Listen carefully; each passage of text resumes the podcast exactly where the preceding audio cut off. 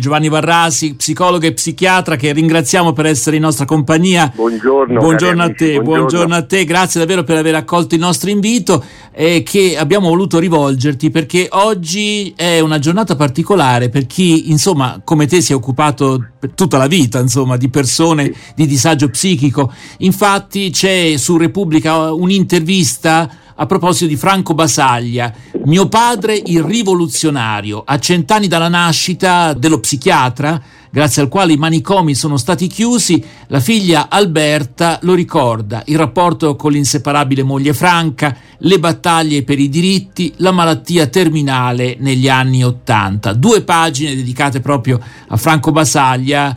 Simonetta Fiori eh, è l'intervistatrice per i giovani psicologi e psichiatri eh, come eri tu all'inizio tua, del tuo percorso professionale, cosa rappresentava Franco Basaglia e cosa rappresenta ancora oggi? Perché qualcuno potrebbe dire, beh, i manicomi sono stati chiusi, eh, però non, forse non sempre tutto è andato per il verso giusto. Non so, qual è la tua riflessione? Ma eh, Basaglia è stato un vero rivoluzionario, nel senso che la, la rivoluzione che lui ha fatto è stata questa. Le persone che hanno sofferenze mentali, che sbrigativamente al tempo chiamavano matti, sono persone. E quindi se sono persone hanno una storia. Se sono persone sono state colpite, se sono persone si sono deformate, ma restano persone.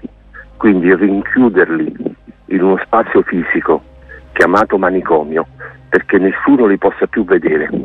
Le persone, i familiari, i figli se li avevano, i genitori, è un'operazione barbara e quindi apriamo queste porte, ma non solo in senso fisico, in senso mentale, della eh, possibile acquisizione e decifrazione di un groviglio che non è determinato solo dalle circostanze esterne, ma delle persone stesse che si nascondono dentro i grovigli, dentro le tane, determinate però dal dolore, dalla sofferenza, dall'abbandono, dal non accoglimento. Ecco, Basaglia ha iniziato questo processo che poi è stato portato avanti, ma in una chiave purtroppo non pubblica, solo privata e privatistica, quindi legata allo scambio di denaro dalla psicanalisi, e ora assistiamo a una chiusura in fondo di queste porte, non esistono i manicomi, ma dominano gli approcci farmacologici, nel senso che attraverso un farmaco ben dato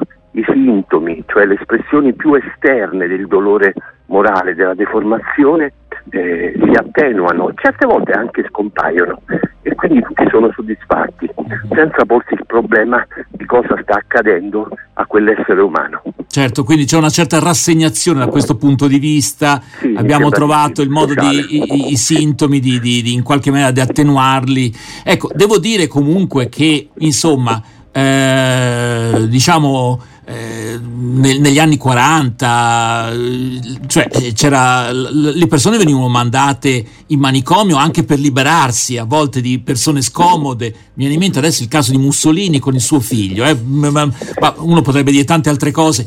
Nella Germania eh, venivano addirittura eh, veniva tolto la vita a queste persone. Io Quindi, ho, ho mm. conosciuto una persona che è stata 40 anni in manicomio, poi dopo a 60 anni è uscito, ma era una persona che in un mondo, come diceva Gianni, in cui si considera le persone, avrebbe potuto avere una, una vita, vita, normale e una sua famiglia. Quindi, vabbè, uno potrebbe dire che sono casi particolari, però ecco, eh, il manicomio... No, erano migliaia di persone, eh, tutte le più grandi città, perché fra l'altro i manicomi erano un'evoluzione rispetto a situazioni precedenti. I manicomi, guardate quello di Firenze, ma anche tutti gli altri, sono molto eleganti, delle bellissime strutture, quindi c'era un tentativo di costruire un contenitore che fosse il più dignitoso possibile, ma era il concetto che era sì. sbagliato. E migliaia e migliaia di persone, pensate che non era il medico a inviarli nell'ospedale psichiatrico, ma era la, la, pubblica sicurezza o la magistratura, quindi non c'era nessun filtro di tipo medico, erano mandati per motivi diciamo di ordine pubblico. Quindi che, tu che come giovane dottore ti sei confrontato Oppure io già... sono stato assunto, no, no, io il mio primo posto di lavoro nel 1976-77 in concomitanza con la rivoluzione di Basaglia fu all'ospedale psichiatrico di San Salvi, poi dopo sei mesi gli ospedali furono chiusi. Quindi io per ragioni come, anagrafiche... Come la prendesti quando fu chiuso lo, lo, eh, il manicomio sostanzialmente? La tua reazione professionale e umana rispetto a quello che Basaglia era riuscito a ottenere? Ad essere sincero, io ero lì molto incuriosito, volevo vedere tutto, volevo vedere il manicomio, volevo vedere quelli che erano considerati matti, che erano migliaia e migliaia, che per lo più erano caricature, erano diventati dei simpatici matterelli perché con tutta quella finta bontà che circolava nell'ospedale psichiatrico tutti si acconciavano, solo qualcuno rompeva il letto o, o, si disperava o qualcuno si uccideva, ma per lo più c'era un clima di grande bonomia paternalistica. Io forse non capivo nulla, forse non capivo nulla, forse eh, ero lì a, a, guardare perché poi... Eh, cioè l'hai capito sono... dopo Basaglia, in qualche sì, modo? io l'ho capito dopo, anche perché ero appassionatissimo non tanto del discorso dell'apertura dei manicomi quanto quello dell'apertura delle menti, quindi ero già, ero già dentro alla ricerca del mistero individuale più, di, più mm-hmm. che quello sociale. Senti, abbiamo pochi minuti, Claudio? No, vi voglio leggere una cosa bellissima, è un'intervista di Sergio Zavoli, pensate, un grande, eh? Eh, certo. eh, a eh, Alda Merini. E, e, vi leggo solo questo rigo in cui lei, il titolo dell'articolo di Zavoli, bastava essere poeti per finire in un manicomio. L'intervista di Sergio Zavoli ad, ad Amerini, questo ci fa capire. Poi invece vorrei chiedere a Gianni, Gianni però questa rivoluzione si è fermata a mezzo. Ecco, poi... una battuta su questo e poi ti lasciamo.